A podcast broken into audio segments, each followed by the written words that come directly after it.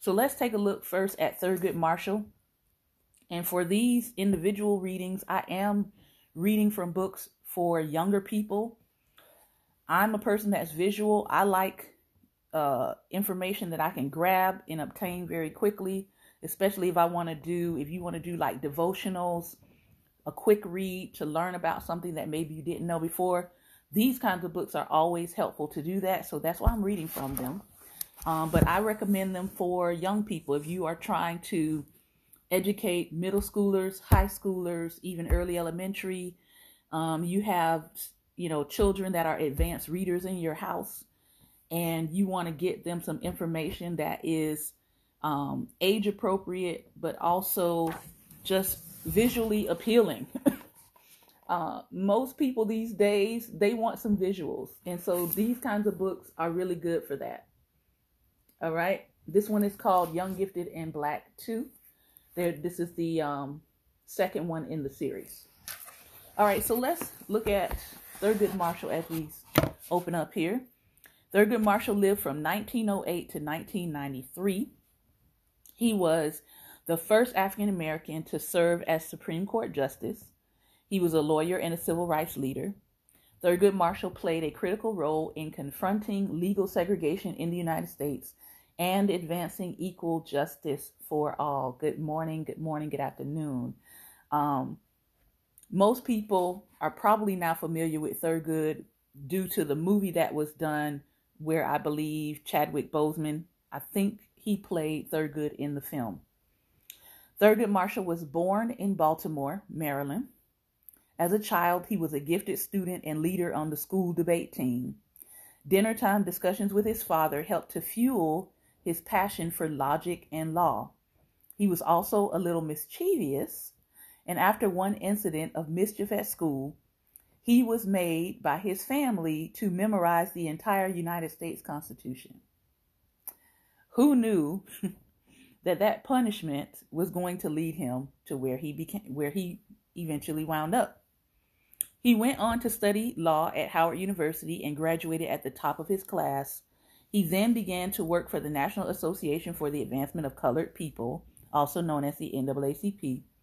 He spent over two decades at the NAACP arguing and winning many cases that fought racism, that fought against policies of segregation and discrimination.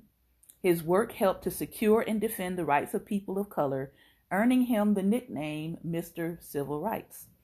In 1967, President Lyndon B. Johnson nominated Thurgood for the Supreme Court, the nation's highest court of justice, where he served until he retired in 1991. Um, and he was replaced by somebody who is still doing harm to the black community to this day. I don't want to call his name, but we know who he is. so he served until he retired in 1991, three years before his death. All right. Thurgood's legal vision was based on doing the right thing. He once said, You do what you think is right and let the law catch up. Hmm. Whew, where are those justices today? you do what you think is right and let the law catch up. Isn't that interesting? All right, our second person that we're looking at today is George Washington Gibbs Jr. He lived from 1916 to 2000. All right. And here is the animated visual of George Washington Gibbs Jr. And let's find out some interesting history on him. George Washington was a naval officer and he was a pioneer. He became the first African American sailor to reach Antarctica, receiving the civil the silver, excuse me, U.S. Antarctic Expedition Medal. Now, I never heard of him. Um, I've heard of George Washington Carver, but I never heard of George Washington Gibbs Jr. Born in Jacksonville, Florida, George enlisted in the U.S. Navy at just 19. Four years later, he was selected to join an expedition to Antarctica. Due to racist policies in the U.S. Navy at the time, the only position he could hold was mess attendant. His duties included cooking and cleaning. George was frustrated by his lack of options and the racism he faced, but the opportunity to set foot on the frozen lands of Antarctica was one he had to take. Throughout the expedition, George rose to every challenge and was praised for his energy and loyalty. After the expedition, George fought in World War II, surviving the torpedoing of his ship and helping others stay alive too. He left the U.S. Navy in 1959 and went on to earn a university degree and have a successful career in business. He became a civil rights organizer and never stopped challenging unfairness and racial discrimination. Gibbs Point on the Antarctic Peninsula is named in his honor. So he's got a place on the peninsula named in his honor. Has anybody here heard of George Washington Gibbs Jr.? Are you today's old finding out about him? Let me know in the comments. Where's his movie? That's what I want to know. Where is his movie? All right. Last person in our series for today, Frantz Fanon. Frantz Fanon. Frantz Omar Fanon was a French West Indian psychiatrist and thinker whose writings explored and criticized racism and colonialism. A lot of people have most people have heard of Frantz Fanon, um, or if you haven't heard of him, you've probably heard of his writings. A descendant of enslaved Africans, Frantz was born in Martinique in the Caribbean, a French colony at the time.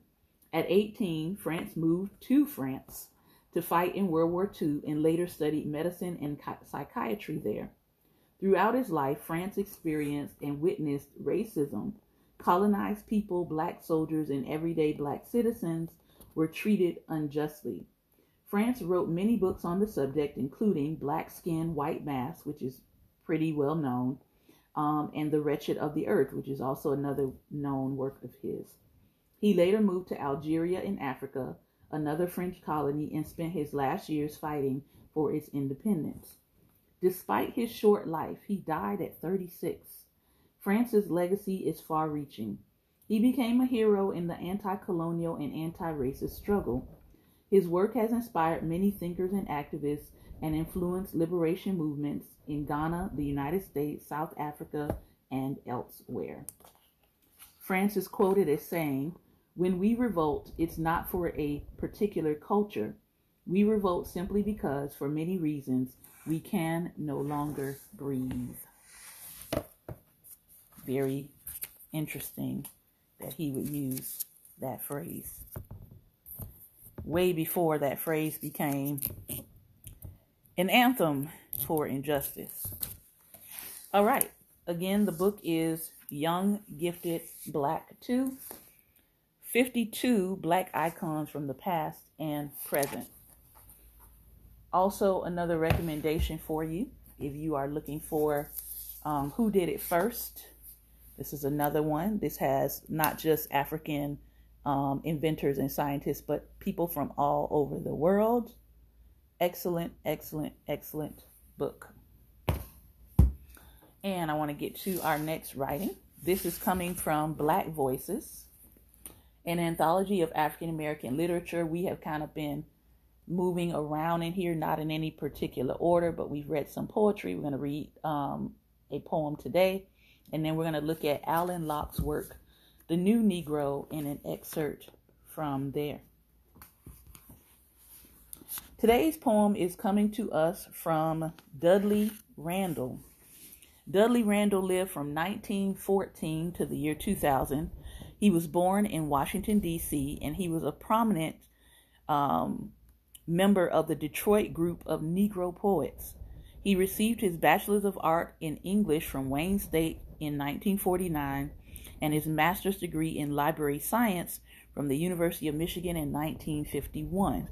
He published poems, short stories, and articles in numerous journals. In 1962, he won a Tompkins Award for Poetry.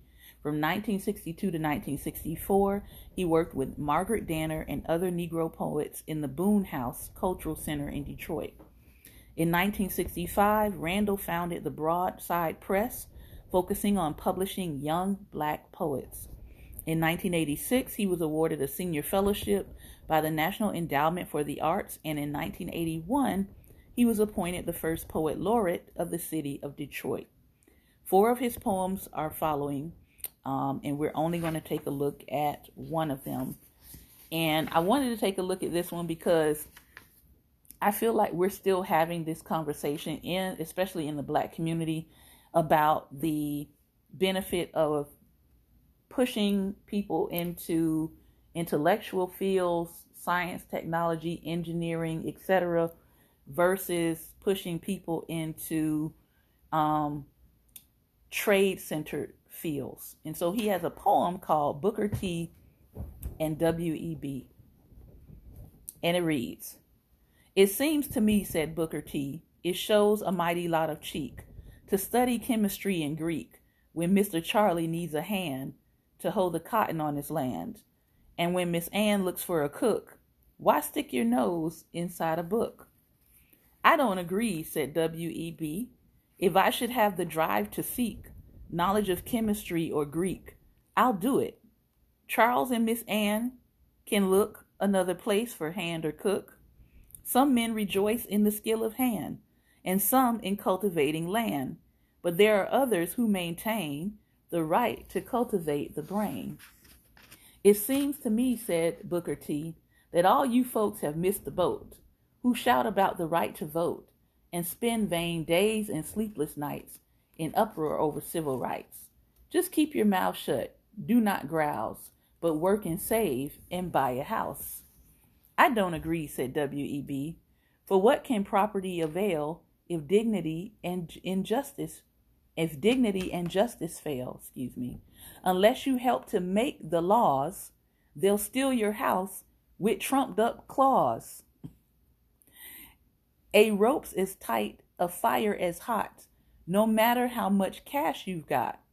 Speak soft and try your little plan. But as for me, I'll be a man. It seems to me, said Booker T.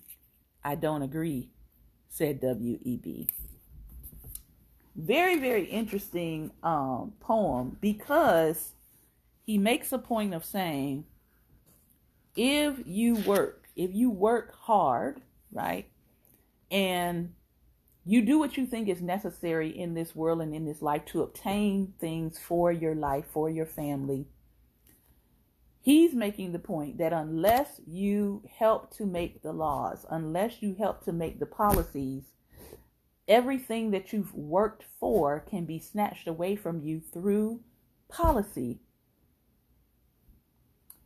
Now, this poem was written a very, very long time ago. But we're in 2024. And I would venture to say that both things are needed, but there is definitely a point to be made about if you do not pay attention to laws and policies, you will look up and you will find everything stripped from you. And I think we are seeing that in real time. Like this is not conjecture anymore. This is actually happening. Laws are being created to restrict and re- and roll back people's basic rights.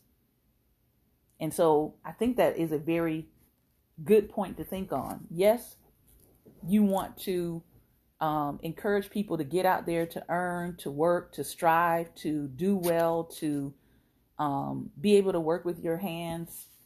But there is something to be said for having the right to cultivate your brain. There is something to be said for having the right to read and read freely, unhindered and unrestricted in your learning. Um, so that's just something that to think about. Again, the poem is called Booker T and W.E.B., and it's written by Dudley Randall if you want to look him up. Let's go now to Alain Locke. Alain Locke is known as, some call him the father of the Renaissance period because of his work entitled The New Negro. And I'm trying to see if they have a little bit of a biography about him. They do. Alain Locke lived from 1886 to 1954. As a philosopher, writer, critic, scholar in the social sciences, cultural mentor, and editor of The New Negro, the landmark collection of writing which registered the arrival of the Negro Renaissance, Alain Locke was a major force and figure in the development of modern Negro American literature and culture. Born in Philadelphia, Alain Leroy Locke was educated at the Philadelphia School of Pedagogy at Oxford University as a Rhodes Scholar and at the University of Berlin. He received his PhD from Harvard in 1918. For 41 years, he was associated with Howard University, where he became professor of philosophy and head of the Department of Philosophy.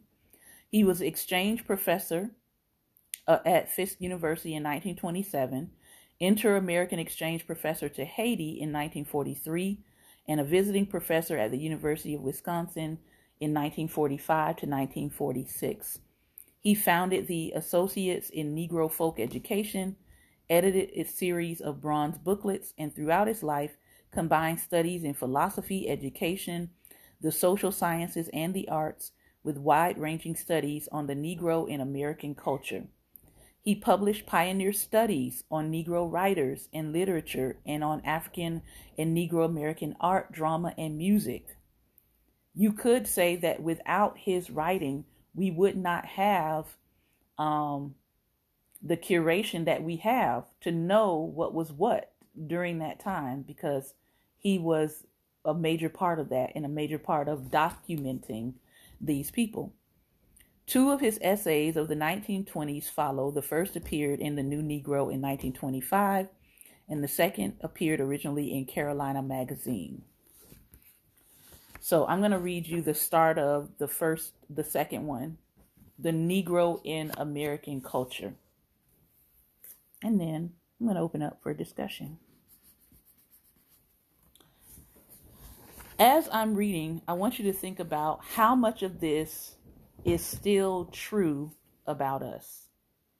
Have we progressed beyond this point, or are we still sort of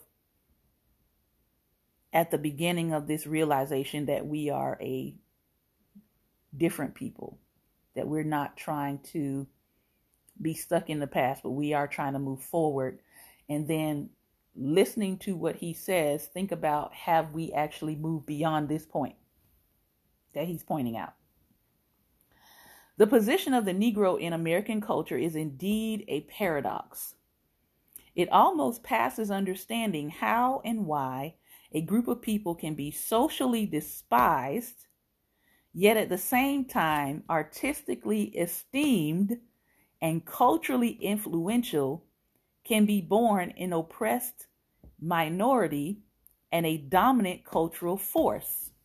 Whew. Just say law. that is a paradox. An oppressed people, but yet a dominant cultural force. I'm going to keep reading. Yet this is their position, at least at present. Some of the most characteristic American things are Negro or Negroid, derivatives of the folk life of this darker tenth of the population. And America at home basks in their influence, thrives upon their consumption and vulgarization, and abroad at least must accept their national representativeness. This because these things are among the most distinctive products of the American soil, and because, too, they have a contagious and almost irresistible hold upon human psychology. Since being soundly primitive, they are basically and universally human. Even now, much of what is characteristically Negro is representatively American. And as the contemporary cultural and artistic expression of the Negro spirit develops, this will be so more and more. Mm, I think I said Negro too many times, huh? Unfortunately, but temporarily, what is best known are the vulgarizations. And of these, jazz and byproducts are the ascendancy. Can you imagine back then they thought jazz was vulgar music? What would they say today? we must not, cannot disclaim the origin and characteristic quality of jazz. It is an important racial derivative, but it does not follow that it is spiritually representative. It is, in the first place, not a pure Negro folk thing, but a hybrid product of the reaction of the elements of Negro folk song and dance upon popular and general elements of contemporary American life. Jazz is one third Negro folk idiom, one third ordinary middle class American idea and sentiment, and one third spirit of the machine age, which more and more becomes not American but Occidental. Because the basic color of the mixture is Negro, we attribute jazz more largely than we should to Negro life. Rather, we should think of it this way jazz represents Negro life in its technical elements, American life in general in its intellectual content. This may seem an unwarrantable statement and will remain so for those who only know American life superficially. The truth becomes evident, however, only to those who contrast the pure and serious forms of Negro art, which are less known, with the popular vulgarized forms with which the modern vogue of jazz are world known. The serious folk art of the older Negro generation is best represented by the so called spirituals, a body of real and genuine folk song of great musical and spiritual importance, while the serious art which can best represent to the world the Negro of the present generation is contemporary Negro poetry. In this article, we shall use Negro poetry as a means of indicating the present cultural position of the Negro in American life. Hoo-wee! Alain Locke said, let me correct y'all because if you want to talk about what is real and what is true, he said the closest thing to the original sound is going to be coming out of the spirituals. And he says that jazz was only a third part Negro. I wonder what he would think of jazz today. Properly to do so, we should first see a little of the historical background Slavery for generations, the lot of nine tenths of the Negro population, put upon the Negro the conditions and stigma of a peasant class. Conditions which, as economic and civic handicaps and as race prejudice, still hamper. In spite of considerable improvements, the position of the Negro masses emancipated only since 1863. In spite of rapid assimilation of American standards and ways of life, and phenomenal educational advance, only 11% of the Negro population is now illiterate. Ooh, child. I wonder, somebody go find me the stat now. Because it's definitely more than 11%. And in spite of much philanthropic interest and help from a minority of the white population, the general attitude of public opinion in America has set the Negro off to himself as a class apart. It has been an inconsistent ostracism from the beginning, even under the slave regime. For then, while the Negro was most despised, he was as domestic menial ensconced in the very heart of the family life of the land owning aristocracy, a situation which accounts in part for his rapid assimilation of American modes. Since emancipation, American race prejudice has been just as capricious. It has segregated the Negro socially, but not culturally in the broad sense of the word culture. And while making him a submerged class economically and politically, has not isolated or differentiated his institutional life. The consequence has been that the Negro of today is a typical American with only a psychological sense of social difference, a minority that having no political vent for its collective ambitions, since political participation and equal rights are the goal of its practical aspirations, has an enormous amount of accumulated self determination. Now, keep in mind, he is writing this before the Voting Rights Acts and all of that come into play. Social prejudice, which was meant to hamper the Negro and which has hampered him in economic, political, and social ways, has turned out to be a great spiritual discipline and a cultural blessing in disguise. For it has preserved the Negro sense of a peculiar folk solidarity, preserved the peculiar folk values, and intensified their modes of expression so that now they stand out in the rather colorless amalgam of the general population as the most colorful and distinctive spiritual things in American life. What is he saying? the things meant to hamper the Negro turned out to be a blessing in disguise. The things meant to hamper black people is what made them distinctive. This is the root of the paradox we referred to at the beginning. The stone that was socially rejected in the practical aspects of the American democracy has become a cornerstone. Spiritually, in the making of a distinctive American culture. For when America began to tire of being culturally merely a province of Europe and turned to the artistic development of native things, among the most distinctive to hand were the folk things of the Negro, which prejudice had isolated from the materializing and standardizing process of general American conditions. And so, as they began to, he's saying, as they began to turn from Europe to begin to look to traditions and things that could define Americanism, they began to turn to the things that they had initially rejected. And now we are actually in 2024 and we're kind of actually seeing the results of a hundred years of grasping hold to black culture and as he said here standardizing it into a general american culture this is why many times we can say black history is american history this is why many times when people think American, they think black culture and not even realize that they're actually thinking black culture and tying it to American culture when it's black culture. You know, all of those sayings they have on TikTok that they're now trying to say are millennial sayings when it's actually African American vernacular English. That's an example.